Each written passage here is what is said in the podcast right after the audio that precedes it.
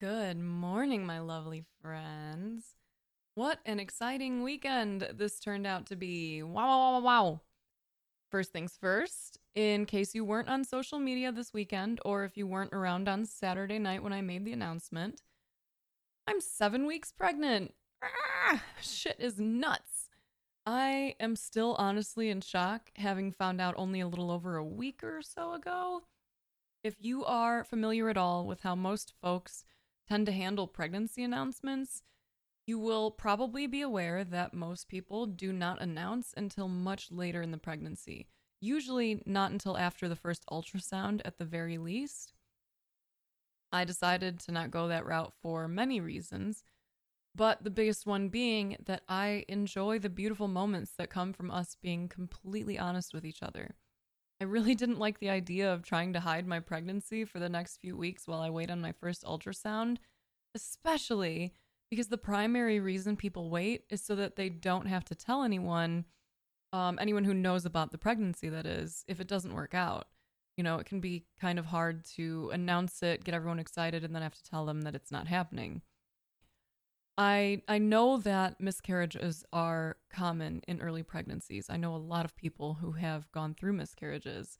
I know that when I go in for my ultrasound, I could learn that this is an ectopic pregnancy or that it's not viable for some other reason. I'm I'm aware of that. The more I think about it though, the more I realized that even if that is the case, even if this doesn't work out the way we'd hope, I would really like to not have to hide my sadness from the community because I absolutely would be sad. The majority of the growth that has happened in this community has come about, I believe, because of our complete and total openness with each other. I think there's a great deal of power in vulnerability.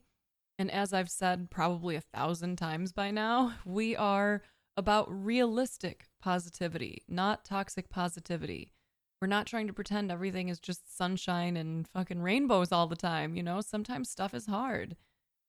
Being realistic means this pregnancy could end in a way that would be heartbreaking for us.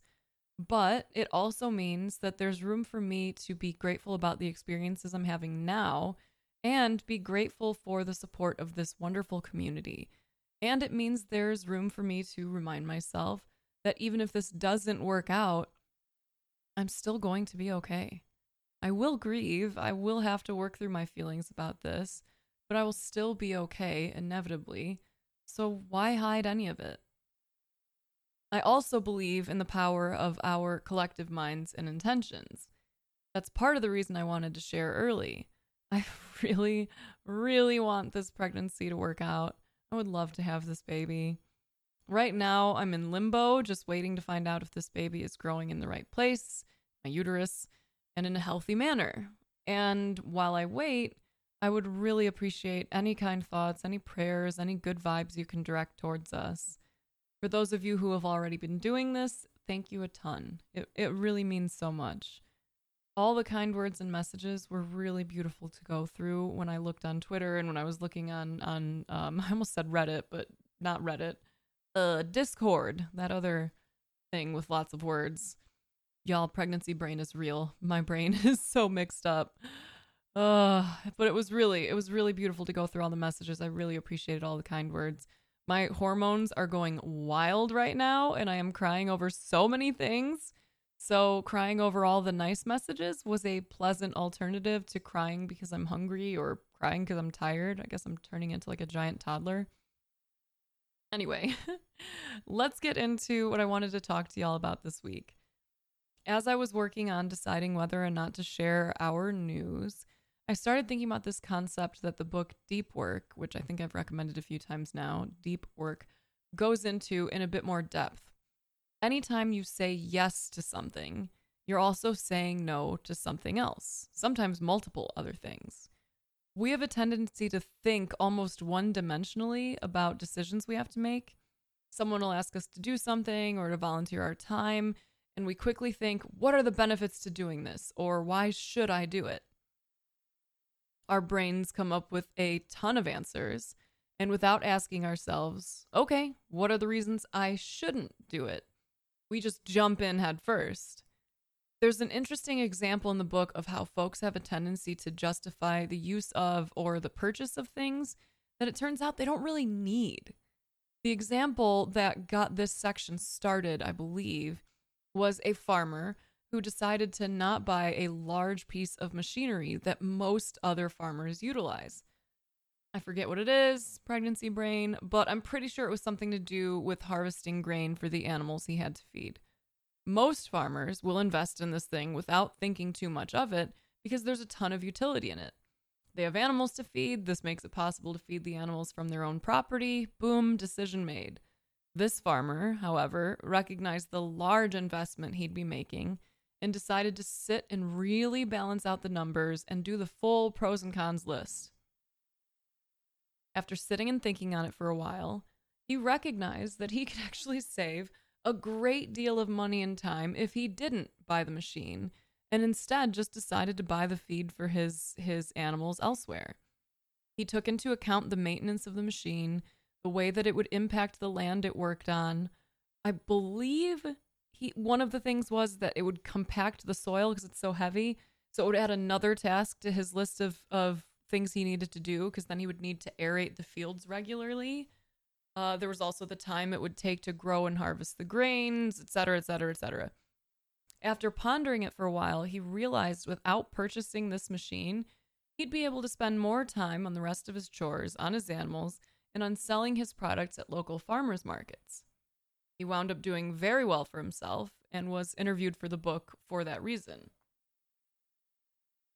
This particular example segued into the way that we have a tendency to quickly justify our usage of things or our perceived need for things without really considering if it's actually important to our end goals or not.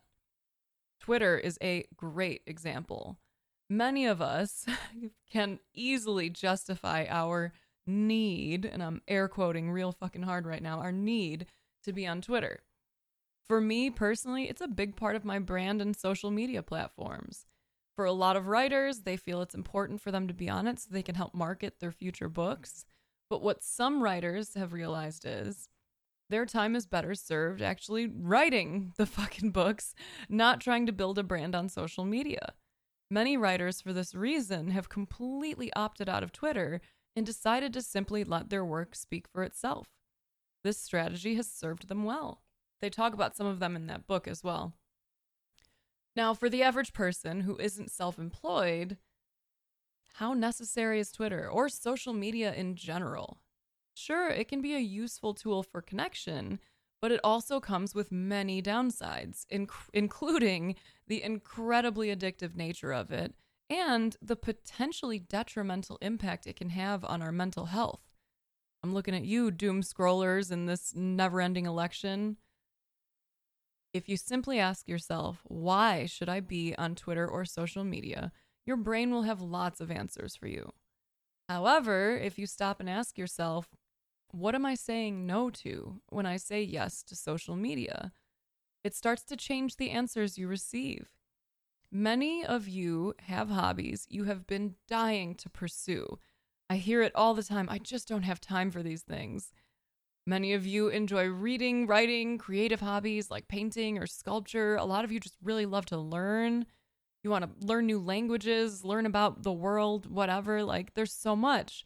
How much of this are you missing out on because of how quickly you get sucked into trying to stay on top of everything through social media? How much of that news is even important enough that you need to be on as much as you may be? The answer is probably not as much as you think. Now, I'm not suggesting that everyone immediately deletes their social media accounts because I think there's always room to find a healthy balance. I'm only suggesting that you start recognizing that when you say yes to anything, you are also saying no to something else. And maybe that something else, if you really think about it, is more important to you. Maybe you could just delete a few apps off of your phone and start spending more time being present. Maybe you could start carrying a book around instead of feeling compelled to doom scroll. I'm sure the more you think about it from a broader perspective, you'll know what feels right even just with my earlier situation I mentioned, I was thinking initially, yes, I'll keep my pregnancy private because that's what most people do. I wasn't really thinking about what I'd be missing out on for the sake of that yes. I'd be missing out on opportunities to be completely and totally honest with you all, and I would inevitably have to lie or bend the truth in order to keep my secret. And for what? To do what others do because it's been set as a sort of standard? Fuck that. Too many people are afraid of their feelings and are definitely not comfortable speaking about them with friends, but I am. I'm not other people. So when I realized all the things I'd be saying no to, I changed my mind and decided to share. Other examples could be very simple ones, like stuff you encounter in your daily life. Saying yes to that snack that you know isn't healthy. What are you essentially saying no to? Maybe you're saying no to having a bit more energy available to you. Maybe you're saying no to having a full day without any bloating or any stomach discomfort. Maybe you're saying no to the weight loss you've been working so hard on. Maybe you're saying no to a more nutrient rich diet that could help provide you with more mental focus. When your friends hit you up late at night on a work night and ask you to game, sure, you can come up with lots of reasons why it's a good idea. But what are you saying no to in those circumstances? You might be saying no to a better night's rest, to feeling refreshed and more focused at work the next day, to the potential to exceed some of the goals you have at work that could help you move closer to a possible promotion. The possibilities really are endless. Now, part of the reason I wanted to share this is because I know some of y'all are people pleasers and you want to do all the things to help others. But without stopping to think about how that impacts you and what you're saying no to in your own life, you may be setting yourself up for a burnout. And I've been there. Go back a few positivity podcasts and you'll hear all about it. So this week, think a bit about what your overall goals are. Think about what kind of life you want to live and why. Think about what you'd like your days to look like. Then consider those things every time someone asks you to do something, to volunteer your time or take on a project to babysit or to game late at night. When you feel like saying yes to scrolling on social media, think of those goals again. Are you saying no to doing something either productive or mindful or beneficial for your mental or physical well being? How have you been doing with shades? Remember in the days ahead, every yes comes with some no's. What have you been saying no to? Is it time to change it up? Think about it. And remember, friends, stay hydrated, be kind to yourself and others, and as always, manifest dope shit.